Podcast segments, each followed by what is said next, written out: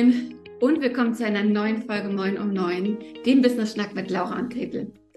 Heute geht es um ein Thema, das die meisten meiner Kundinnen ungefähr so anstrengend und schlimm finden wie Verkaufen. Es geht ums Thema Finanzen. Und weil es mindestens genauso wichtig ist wie das Thema Verkaufen, habe ich mir eine Finanzexpertin eingeladen, und zwar die liebe Andrea Stöcker. Andrea ist Finanzberaterin für selbstständige Frauen und widmet sich dem Thema Finanzen nicht erst seit gestern. Ich bin sehr, sehr gespannt, was sie zu erzählen hat. Moin, Andrea, schön, dass du da bist. Hallo, vielen Dank für die Einladung. Ich freue mich sehr, da zu sein. Ja, ich, also wirklich, wie gesagt, wenn wir uns die 350 Folgen hier von Moin um Neun angucken, dann kommt das Thema Finanzen schon auch immer ein bisschen kurz. Und das, obwohl es ja, wie du in einem deiner Posts geschrieben hast, zu einem der, ja, der wichtigsten Mosaiksteine eigentlich in einer Selbstständigkeit gehört. Ne, du hast gesagt, es gehören die, es gibt die Expertenskills, Marketing, Verkaufen und Finanzen ähm, und dann noch das Netzwerk. Was glaubst du, warum tun wir Selbstständigen uns mit dem Thema Finanzen so unfassbar schwer?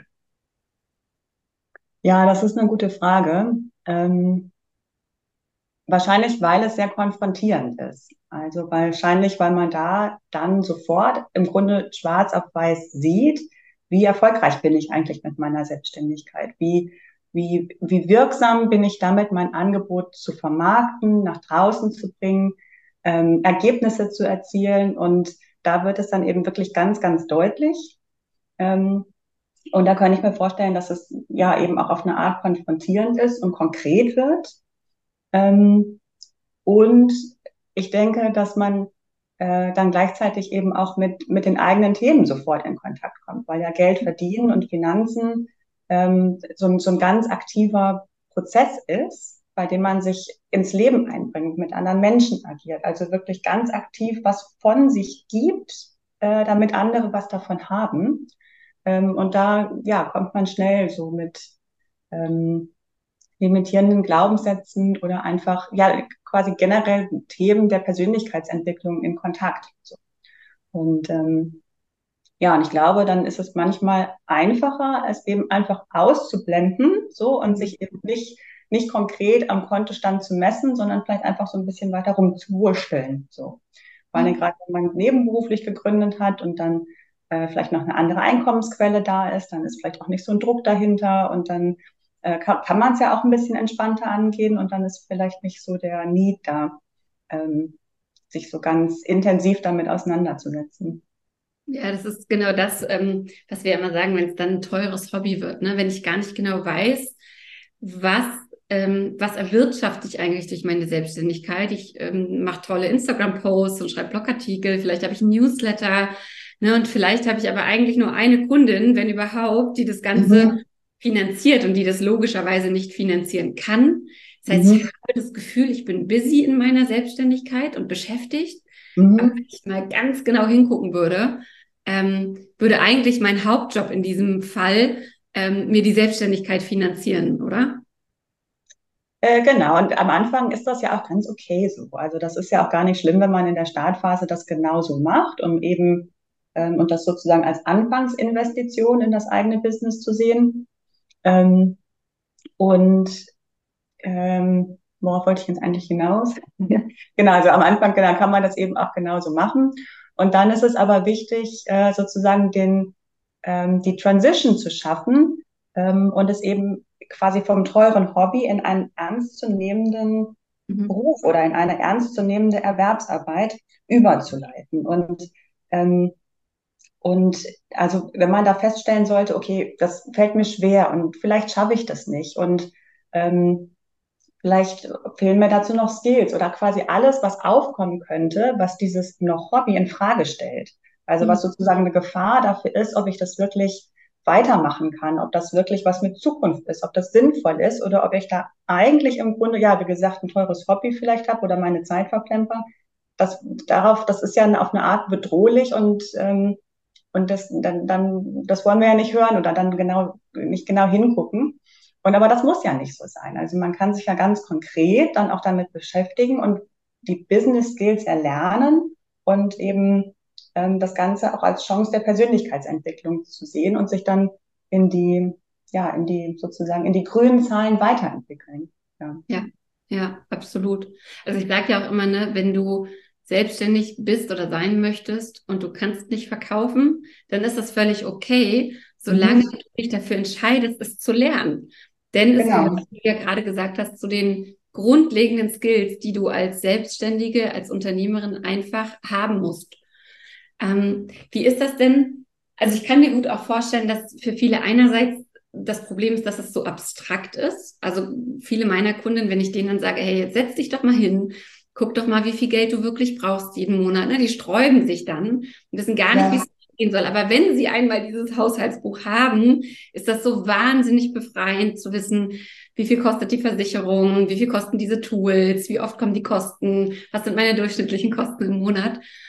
Aber ich glaube, was das Thema Finanzen auch noch so schwierig macht, ist, dass es so, so groß und gleichzeitig so wichtig ist.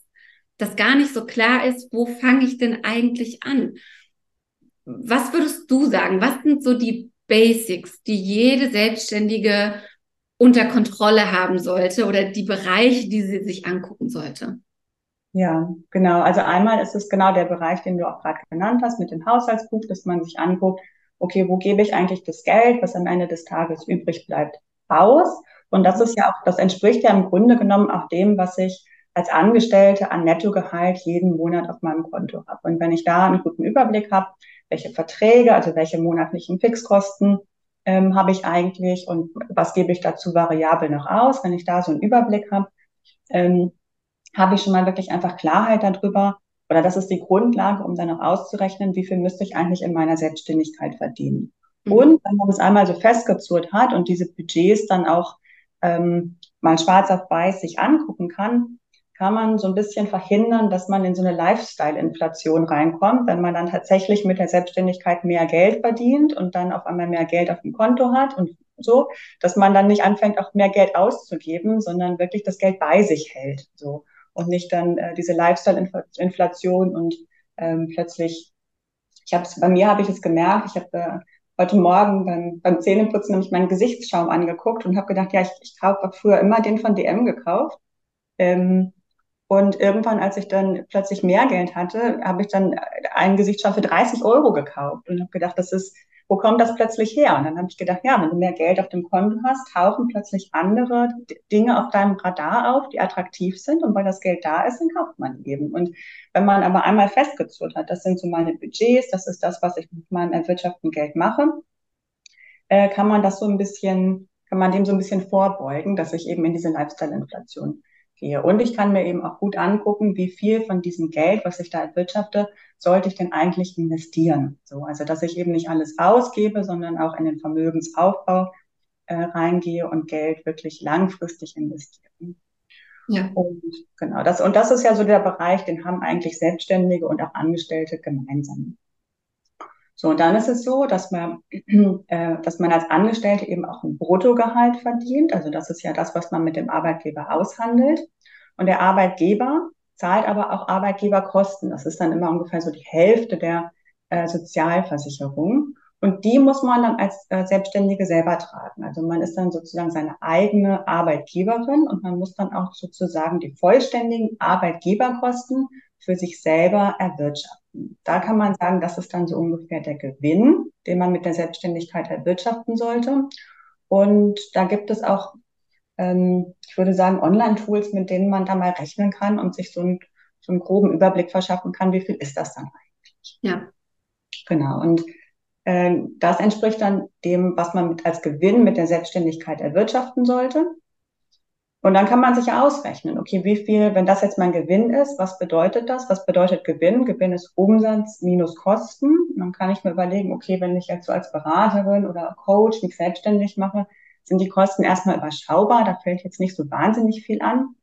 Ähm, und dann eben, ja, wie viel, wie viel Umsatz müsste ich da erwirtschaften? Und dann kommt es drauf an, was ist denn meine Geschäftsidee? Also womit, womit gehe ich raus? Was ist mein Angebot? Und Umsatz ist immer Menge mal Preis. Also wie viel kann ich von meinem Angebot verkaufen und welchen Preis setze ich an? Und ich würde sagen, das ist so dieser Trichter oder die Pyramide, je nachdem, in welche Richtung man guckt. Ähm, äh, der verschiedenen Schichten, wie man sich die eigene finanzielle Situation erarbeiten kann. Also einmal, was kommt als Umsatz rein? Welche Kosten muss ich für meine Selbstständigkeit begleichen? Das ist mein Gewinn. Der entspricht so in etwa dem, den Arbeitgeberkosten. Ähm, und davon ziehe ich dann die Krankenkassenbeiträge, die Einkommensteuer ab. Im Idealfall auch eine Rentenversicherung natürlich, eine Basisversicherung. Und das ist dann mein Nettoeinkommen. Und das gilt es dann schlau zu verteilen. Ich finde das, also, boah, so viele schlaue Sachen gerade gesagt. Einerseits dieses Thema Lifestyle-Inflation noch nie gehört, aber macht ja total viel Sinn. Gerade mhm. wenn du anfängst, plötzlich hast du so viel mehr Geld auf dem, auf dem Konto. Mhm. Das ist ja aber gar nicht alles deins erstmal. Genau. Ne? Also, ne, das ist ja auch so der Trugschluss, wenn wir gerade vielleicht relativ frisch selbstständig sind und unserem Umfeld vielleicht auch sagen, was wir für Stundensätze haben und da die krassesten Reaktionen kommen, wie das denn sein könnte, dass wir jetzt so viel Geld haben. Und wir wissen schon diffus im Hinterkopf, da fällt noch was an, das ist irgendwie nicht alles meins. Aber das wird ja auch gar nicht alles sofort fällig. Ne? Also so eine Einkommenssteuer, die ist ja nicht sofort weg, sondern kommt das Finanzamt vielleicht ein, zwei Jahre später, je nachdem, wann man das auch einreicht. Oder ja. auch dass die Krankenkasse, dass du die jetzt plötzlich alleine komplett zahlen musst. Das, ne, das ist dann zumindest mal monatlich weg, aber du musst ja als Unternehmerin und Selbstständige ganz anders lernen zu denken, um auch zu schauen, bist du liquide, kannst du die Rechnung, die du zu, zu, zu zahlen hast, immer dann zahlen, wenn sie anstehen. Und, ähm, und am Ende des Tages ist, finde ich es aber, also klar, du hast jetzt die, die Sachen so erzählt und wenn man es nur hört, kommt es einem vielleicht viel vor. Aber ich glaube schon, oder? Wenn man da so eine Struktur reinbringt, wenn man einfach weiß, jetzt kümmere ich mich mal um den Bereich und jetzt kläre ich mal das mit der Einkommenssteuer und jetzt gucke ich mir die Rente an. Wenn man das so Stück für Stück macht, kann ich mir vorstellen, dass es eben auch ganz viel Ruhe reinbringt. Absolut, genau. Also das ist auch, und es ist auch wirklich wichtig, diese Ruhe und die Sicherheit zu schaffen, ähm, damit man diese Selbstständigkeit auch entspannt entwickeln kann. So, also wenn mhm. ich Geldsorgen habe, dann ist es unbequem und äh, dann, dann bin ich auf eine Art bedroht und dann bin ich eben auch nicht gut da drin, ähm, Produkte zu entwickeln, verkaufen mit Druck. Also wirst du wahrscheinlich bestätigen können, dass das ja. äh, keine gute Voraussetzung ist. Ja. Ähm, und ja, eben, und die Selbstständigkeit soll ja auch nicht schneller vorbei sein, äh, als sie gestartet ist, weil quasi das Geld nicht reicht oder weil kein Geld mehr auf dem Konto ist. Und, mm, und wie du gesagt hast, also man kann sich, ich glaube, wenn man weiß, welche Bereiche relevant sind und was man sich angucken muss, ich glaube, das ist eher so der, ähm, äh, der ausschlaggebende Punkt, dass man weiß, dass man wissen muss, was muss ich mir denn angucken und dann geht das eigentlich. Also dann, weiß ich nicht, man kann bei der Krankenkasse anrufen. Ähm, mhm. Es gibt äh, zum Thema Einkommensteuer Informationen, die man sich durchlesen kann. Also wenn ich weiß, das ist relevant für mich, dann kann man sich schon viel auch einfach so zusammensuchen und dann Stück für Stück da reinwachsen. Also ich, ich kenne viele, die einfach wahnsinnig Angst haben, dann was falsch zu machen oder einfach ähm, was zu übersehen, was nicht auf dem Schirm gehabt zu haben und dann dafür irgendwie, ja, so Strafgebühren zu bezahlen. Oder ich, also ich weiß auch noch, als ich meine aller, allererste Steuererklärung abgegeben habe, habe ich gedacht, so und morgen bin ich im Gefängnis. Also ich habe gedacht, jetzt, wenn ich da jetzt irgendwas falsch gemacht habe, hat das wahnsinnige Konsequenzen und ich werde, äh, ja, und ich, morgen sitze ich im Knast. So. Ja, und das ist natürlich Quatsch. Also ähm, so ist es nicht. Man darf auch Fehler machen. Was wichtig ist, dass man eben von Anfang an jeden extra Verdienst auch angibt und den versteuert. Also das, das wäre tatsächlich so eine Steuerhinterziehung, das sagt man nicht.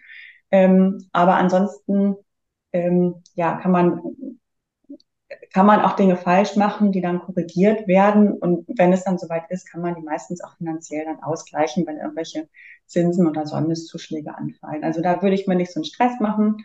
Und vieles kann man sich auch ähm, einfach mit einem gesunden Menschenverstand erarbeiten oder oder mit einem gesunden Menschenverstand merkt man auch oft, aha, da muss ich mal hingucken. Das ist irgendwie, das kann irgendwie nicht sein. So, das, das kann nicht sein, dass das so funktioniert oder dass das, dass das schon alles ist. Das merkt man irgendwie. Da hat man dann ein Gefühl für, ähm, wenn man sich eben entspannt, ja, und klar darüber nachdenken kann. Wenn ich aber im Stressmodus bin, dann, ähm, dann kann ich auch oft nicht klar denken. Ja, ja ich, ich glaube aber, weißt du, genau dafür gibt es ja Menschen wie dich, weil ganz oft haben wir Sachen klar und machen mhm. sie trotzdem nicht. Ja, das passiert meinen Kunden, Kundinnen ganz, ganz oft so, ja, ich mhm. weiß schon, dass ich das und das machen müsste im Verkaufen. Und wie du gesagt hast, es scheitert heutzutage nicht an Informationen. Wir könnten uns die alles zusammensuchen. Aber wenn es ein Thema ist, das uns eh schon nicht so liegt und wo wir Angst ja. haben, dass wir was falsch machen, dann verschieben wir das lieber und machen es nicht. Also ich weiß, ich habe das ein Jahr lang prokrastiniert, mir ein Depot anzulegen. Das mhm. ist ja kein Rocket Science. Ja, es ist ja mhm. überhaupt nicht schlimm. Aber was man sich so überlegt von, oh Gott, und entscheide ich mich jetzt für diese Bank oder für diese Bank und was bedeutet das überhaupt und was gibt es dann da noch für ETFs oder keine Ahnung was. Ja, ja also einfach so dieses Festlegen, dann mache ich es lieber nicht. Na, dann finde ich ja noch 20 Sachen, die ich sonst machen könnte. Und das Schlimme ist, also in dem, was ich jetzt gesagt habe, ne, mit dem Investieren, das ist ja schon das ist ja schon eher eine Luxus, ein Luxusproblem oder ne, ein Luxusthema, was man angehen kann. Wenn ich aber in der Selbstständigkeit, gerade in der beginnenden Selbstständigkeit, gewisse Finanzthemen nicht angehe, dann wird ja der Berg immer größer und die Angst, was falsch zu machen oder die Angst, irgendwelche Briefe aufzumachen, wenn ich die dann, es wird ja immer schlimmer. Ähm, und deswegen glaube ich, ist es so wichtig, jemanden wie dich an der Seite zu haben. Du strahlst schon hier im Gespräch eine unglaubliche Ruhe und mhm. Klarheit aus.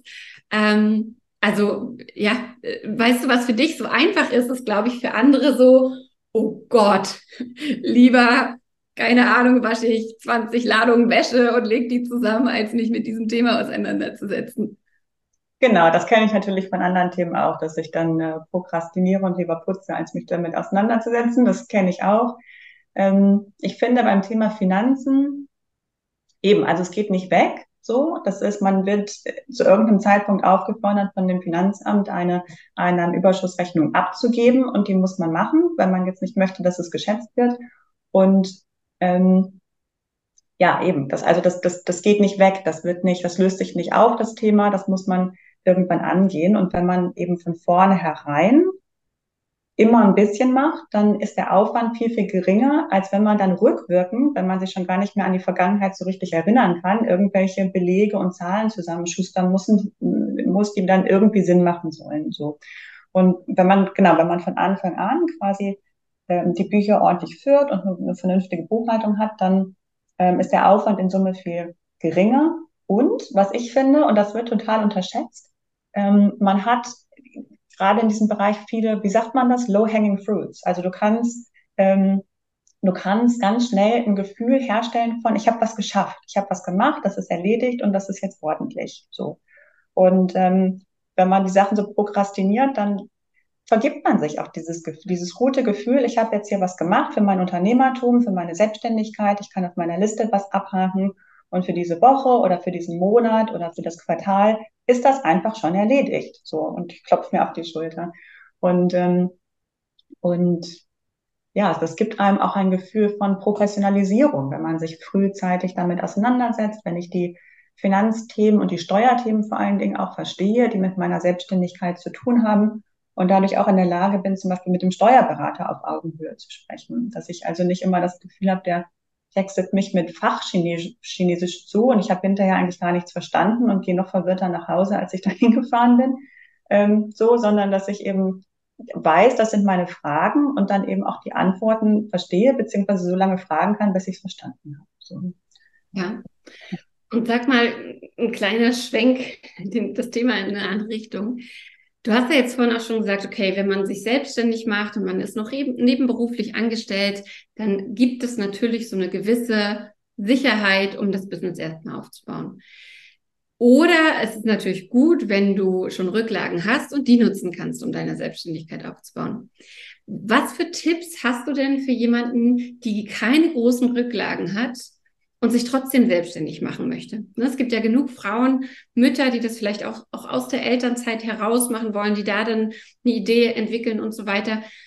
Geht das dann gar nicht, sich smart selbstständig zu machen? Oder muss man auf bestimmte Sachen noch viel mehr achten, als wenn es da Rücklagen gibt? Ähm, hast du da ein paar Gedanken zu? Genau, also wenn es keine Rücklagen gibt, das ist natürlich eine unkomfortable Situation.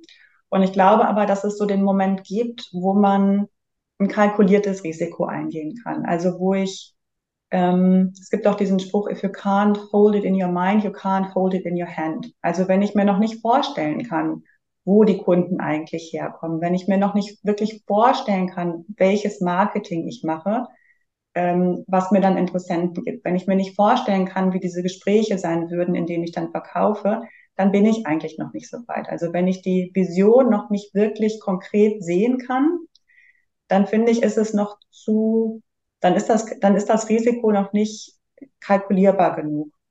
Also je mehr Blind Spots ich habe und je mehr ähm, Fragen, für die ich noch keine Vorstellung, keine Antwort habe, wie das gehen könnte, wie es funktionieren könnte, ähm, dann finde ich es zu riskant. So. Ja.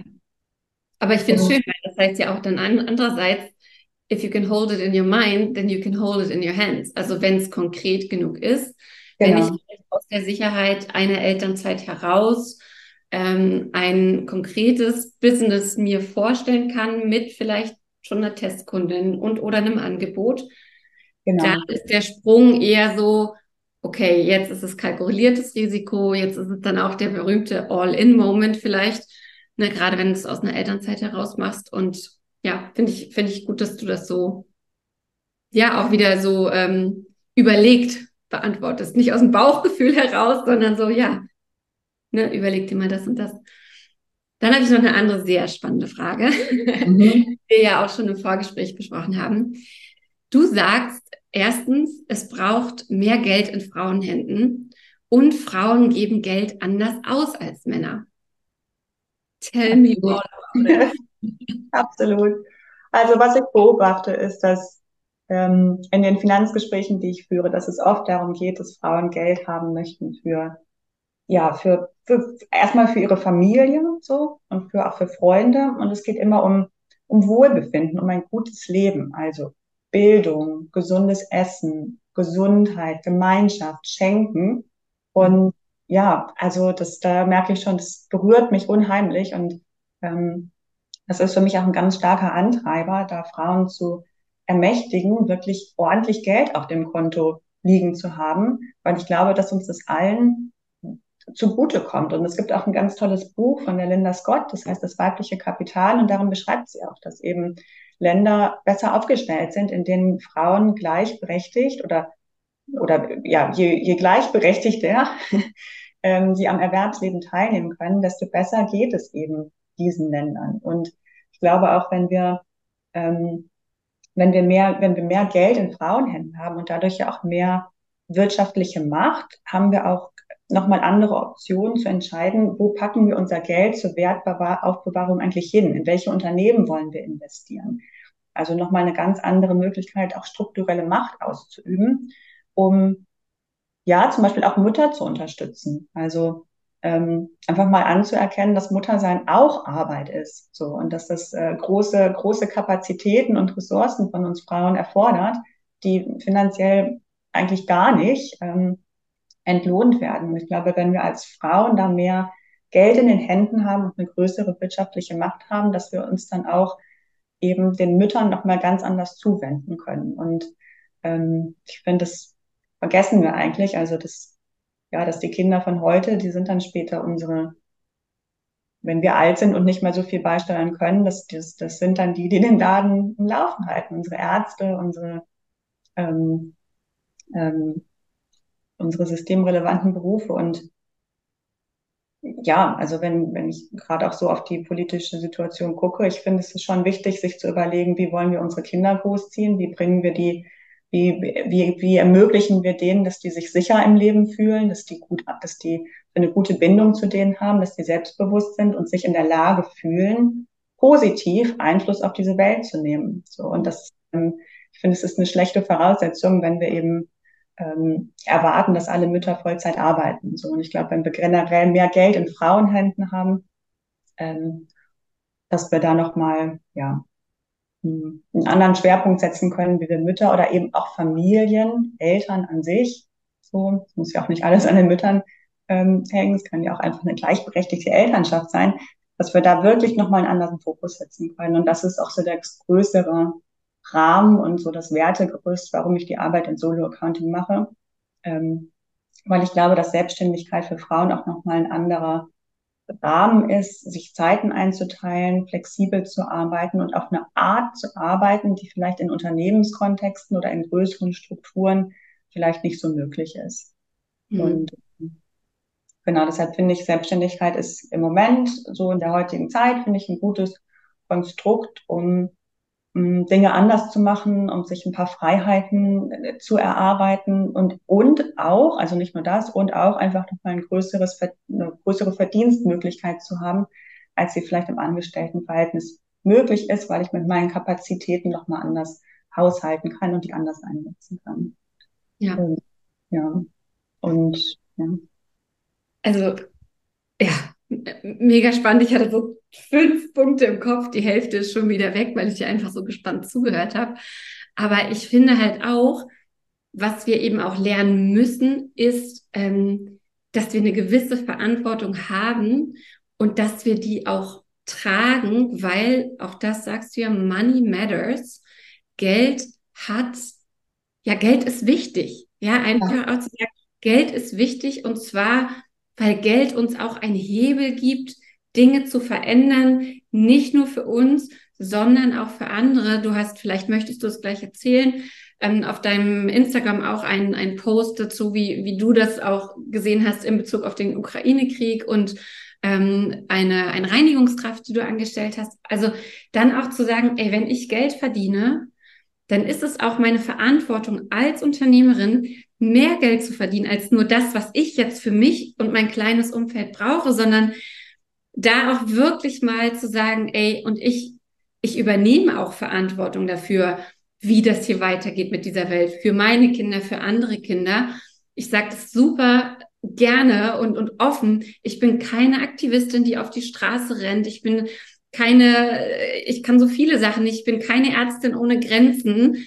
Aber diese ganzen wichtigen Dinge brauchen Geld, um sie zu unterstützen, ja. Diese, diese Menschen, diese Projekte, die werden einfach durch Geld am Laufen gehalten. Und Geld, das in den richtigen Händen ist, gibt es zu wenig. Geld, das in den falschen Händen ist, viel, viel, viel zu viel. Und natürlich ist das manchmal dann auch schwierig zu sagen, boah, jetzt denke ich mal größer, was kann ich denn bewirken? Was, wenn ich mhm nicht 100.000 verdiene, sondern eine Million. Was mache ich dann mit dem Geld? Wem kommt das zugute? Boah, traue ich mir das zu? Und natürlich sind das krasse, große Gedanken. Vielleicht auch gerade, wenn du, die das hier hört, sich gerade frisch selbstständig macht oder das gerade überlegt. Aber wie du sagst, Andrea, das ist ja auch irgendwie unsere Verantwortung oder da mal hinzudenken, was können wir bewegen, wenn wir dieses Geld in der Hand haben? If it's in our mind and in our hands, was können wir damit machen? Genau, absolut. Und die Frage ist dann, also, da, und es gibt ja ganz viele Möglichkeiten. Wie investiere ich dieses Geld? Also wie, welchen, ähm, welchen Wert möchte ich mit diesem Geld aufbewahren, aufbewahren sozusagen, indem ich es vielleicht in andere Unternehmen investiere? Aber vielleicht investiere ich es auch in mein Unternehmen. Also wir starten jetzt gerade so mit der, mit der Solo-Selbstständigkeit und vielleicht wächst daraus aber auch irgendwann ein Unternehmen, das vielleicht Mitarbeiter einstellt. So. Und ja, wie, wie möchte ich dann, dass in meinem Unternehmen gearbeitet wird? Welche Chancen möchte ich mit meinen, möchte ich meinen Mitarbeitern ermöglichen?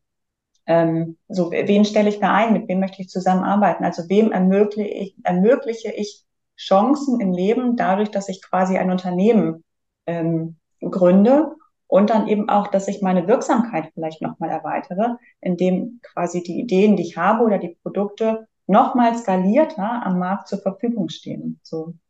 Und ähm, genau, gerade, also gerade Unternehmen zu gründen und einfach Dinge anders zu machen, sich erlauben und sich trauen, Dinge anders zu machen. Ja, was eben Kinderbetreuung angeht, was Arbeitszeiten angeht, was das Miteinander angeht, was auch den Speed angeht. Also wie, wie schnell muss mein Unternehmen denn wachsen? So, ich kenne aus meiner Berufskarriere einfach viele Unternehmen, die dann Männer geführt waren und wo es ganz wichtig war, schnell zu wachsen. So, Wettbewerber zu verdrängen, schnell zu wachsen und äh, große Profite abzuwerfen. So. Und sich da auch zu erlauben, vielleicht langsamer zu wachsen, Dinge nachhaltiger zu machen, entspannter.